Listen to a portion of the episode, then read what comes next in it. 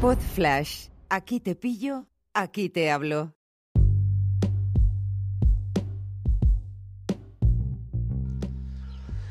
Hola a todos, ¿qué tal? ¿Cómo estáis?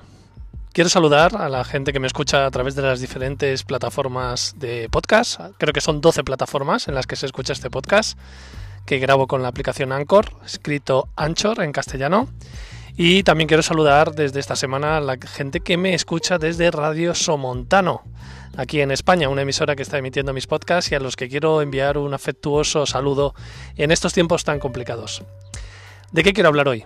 Os estoy hablando desde mi terraza. Tengo el privilegio de tener una terraza aquí en el centro de Madrid. El día está totalmente encapotadísimo y estoy aquí con, con mi gato que, que quiere cazar bichos. Hoy quiero reflexionar sobre algo que se está hablando mucho, que es el tema del teletrabajo. Yo he, vivido la experiencia de teletrabajar en casa de forma normal, digamos que estando solo en casa, es decir, he tenido la oportunidad de hacer teletrabajo cuando, cuando nadie estaba en casa y tengo que decir que es una experiencia que tiene sus pros y sus contras. Por ejemplo, dejar a los niños en el cole, que mi pareja se vaya a trabajar a, la consulta de psicología en la que trabaja y yo tenga toda la mañana para mí, toda la casa para mí, durante una mañana, tiene sus pros y sus contras porque el tiempo es demasiado líquido. Es demasiado... Tengo demasiadas posibilidades a mi alcance. Y por eso quiero hacer un elogio de lo que supone teletrabajar con los niños en casa, que eso puede sonar contradictorio. Mm, pero claro, yo, nosotros tenemos dos hijos, Oliver y Alma, de 4 y de 6 años. Y bueno, aparte de que nos, no, no, no, queremos que entren en Harvard el año que viene, no nos hemos vuelto locos con el homeschooling, que se llama ahora, pues eh, esto nos obliga a, a, mi pareja y a mí a organizarnos, porque ella pasa la consulta online con sus, con sus pacientes y yo tengo mi trabajo, que también estoy teletrabajando, tengo que preparar mis charlas, mis monólogos, mi labor como consultor en una empresa, mis temas de storytelling que estoy haciendo para diferentes empresas en este momento. Entonces, claro, nos, nos, levantamos a las 8, como siempre, como cuando, cuando hay cole de verdad. De 8 a 9 nos preparamos todos y a las 9 comienza el pistoletazo de salida. ¿Qué pasa cuando tienes gente en casa y no la tienes para ti solo? Pues que sabes que no puedes, eh, no puedes divagar, no puedes parar así como así. ¿Por qué? Porque te coordinas con tu pareja y con tu equipo eh, para, para poder teletrabajar los dos. Es decir, ella tiene días más complicados, eh, yo tengo eh, tiene otros que son menos complicados y a mí me pasa exactamente lo mismo. Hay trabajo que yo puedo adelantar de 6 a 8 de la mañana porque me gusta madrugar y a, y, y a veces aprovecho esas horas para sacar trabajo adelante que sé que luego no voy a poder. Es decir, que si tú tienes en casa gente que va a condicionar tu disponibilidad de tiempo, es una forma de poner topes y de hacer que optimices el tiempo que tienes disponible. Y por eso me apetece elogiar el hecho de teletrabajar con la familia en casa. Porque sí que es posible, porque llevamos casi un mes aquí dentro y nos hemos acostumbrado a trabajar de esta manera. Y luego por la tarde se abren, tengo la sensación de verdad mmm, de que de que hago mucho más en mucho menos tiempo. Os quiero confesar una cosa, estoy me acabo de leer un libro muy interesante que, que si no habéis leído os, os recomiendo efusivamente a todos que se llama La Semana Laboral de Cuatro Horas. Os voy a dejar un enlace en las notas del episodio. Y es un libro fantástico. Ya me lo leí hace cuatro años cuando, cuando cambié de vida laboral.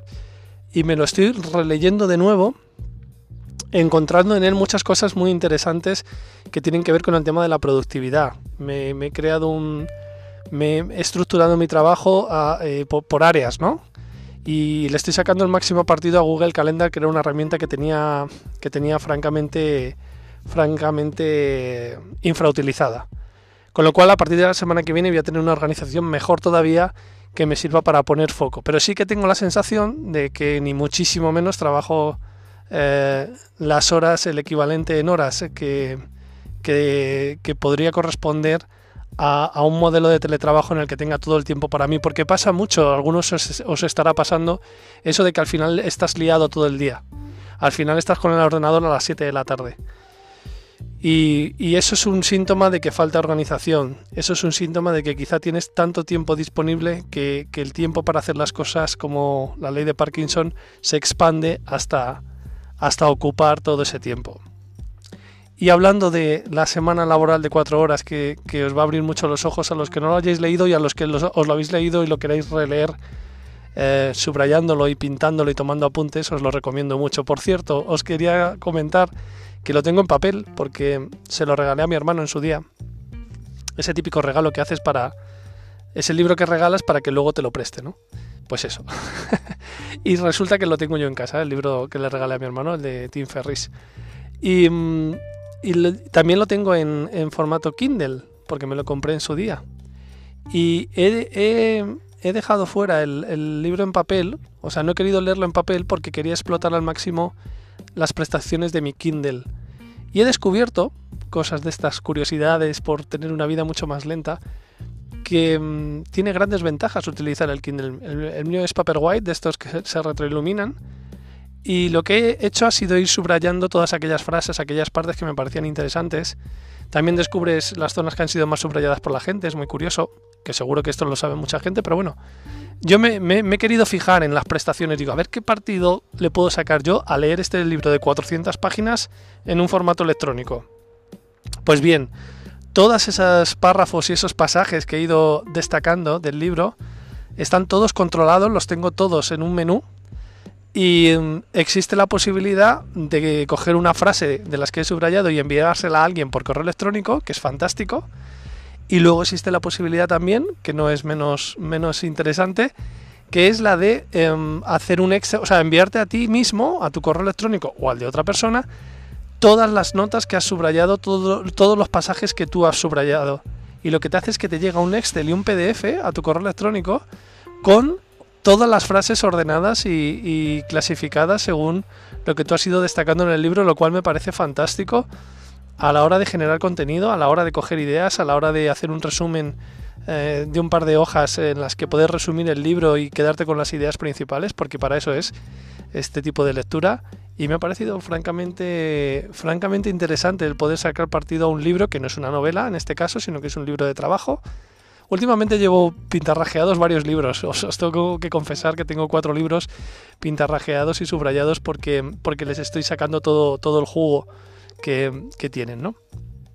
Y estoy leyendo más que nunca por, también por lo que os he dicho antes, porque tengo las tardes verdaderamente libres, porque mi productividad por la mañana, gracias al hecho de tener a mi pareja en casa, que nos tenemos que organizar, porque no es una casa que tenga despacho ni cosas de estas, ¿no? Tenemos que hacer malabares. Como digo yo, tenemos habitaciones duales. Dependiendo de la hora del día, tienen una función o tienen otra. Pero eso sí, tenemos la terraza que, que que he comentado al principio. Em, gracias a esas mañanas en las que nos organizamos, en las que hacemos pareja y equipo, mi chica y yo, en las que hacemos familia y equipo, nuestros hijos y nosotros, unos niños que tienen mucha autonomía a la hora de jugar entre ellos, puedo tener las tardes libres y leer estos libros, destriparlos y sacarles todo el jugo y grabar podcasts como este para, para compartirlo con vosotros. Un abrazo muy fuerte, me escuches desde donde me escuches y especialmente a mis nuevos oyentes de Radio Somontano. Un abrazo, cuidaros, adiós.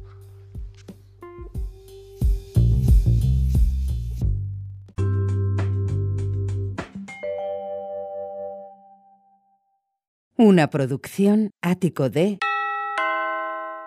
podcast